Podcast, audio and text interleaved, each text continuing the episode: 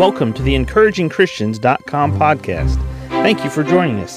Get ready for today's encouraging truth from God's Word. Your heart is very important to you for many aspects of life. In your physical body, we refer to the heart as what we call a vital organ.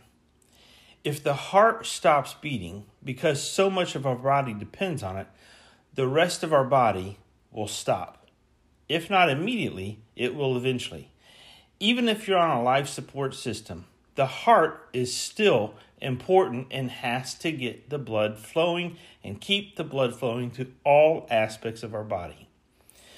As we come to the Word of God today, two things about our heart that are really important. First of all, we're in Ezra chapter 7 and verse 10.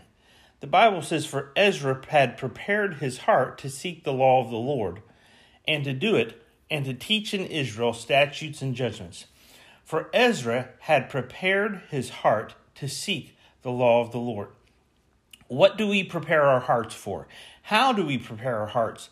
What, what is it that is important that we prepare our hearts specifically for seeking God? Well, Proverbs 4:23 says, "Keep thy heart with all diligence, for out of it are the issues of life."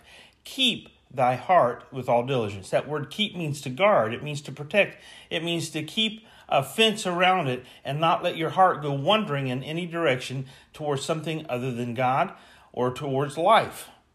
In Ezra verse 10 of chapter 7 for Ezra had prepared his heart to seek the law of the Lord.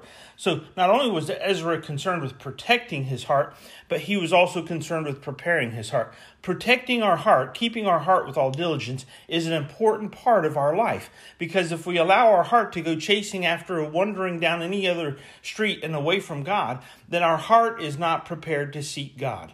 Our heart goes after so many things. Greed and fear motivate humans on so many levels, but specifically with money, specifically with our life goals, specifically with what we want to accomplish.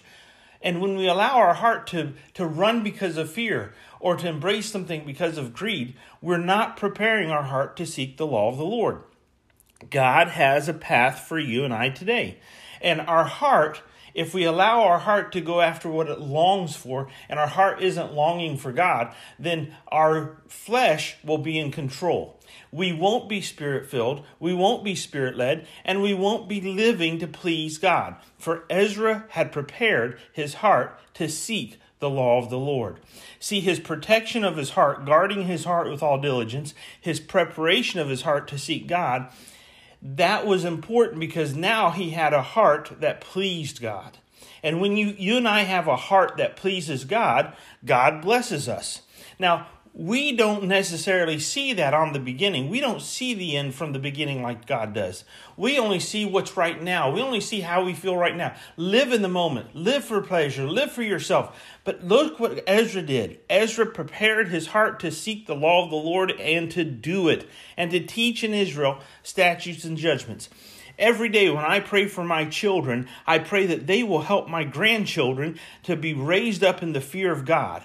Because if my children will help instill in my grandchildren a healthy fear of God, when it's the right time, my grandchildren will get saved at an early age and they will learn to love God. They will learn to prepare their heart to seek God. They will learn to live and do God's will, His work, His way. For Ezra had prepared his heart to seek the law of the Lord and to do it and to teach in Israel statutes and judgments.